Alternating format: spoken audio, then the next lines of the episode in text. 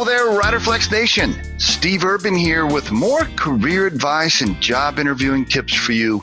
And as a quick reminder, if you enjoy our podcast, please remember to subscribe to our channel and like the episodes. And on today's podcast, five keys to getting past that screening recruiter, that first round recruiter that's just doing the initial screen to see if you're a good fit for the job, right? It's not even really a full interview, but it's the screening round. I'm going to give you five keys to getting past that first round. You ready? Here we go. Number one, be sure to clarify that you check every box of the job requirement, right?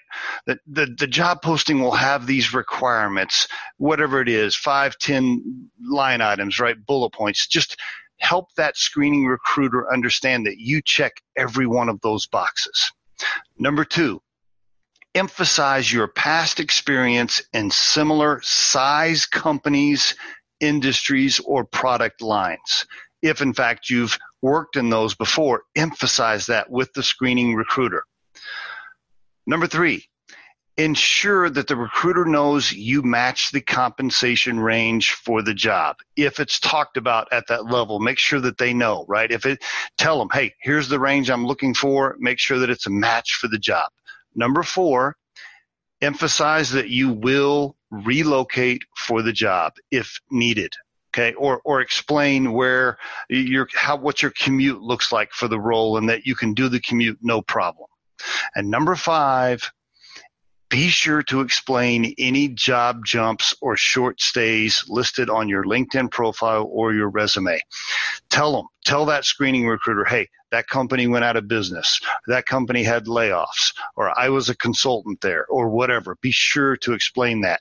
If you just do those five key things for screening recruiters, it'll give you a much better chance of making it to the next round.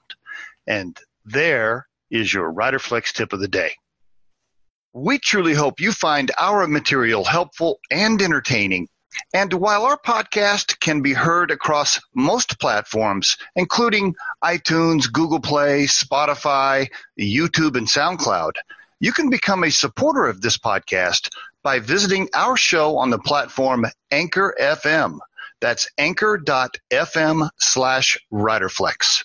You can also send us your questions or suggested topics for future episodes to the email address podcast at riderflex dot com, or drop us a voicemail at eight eight eight, nine six four, five eight seven six, extension seven one zero.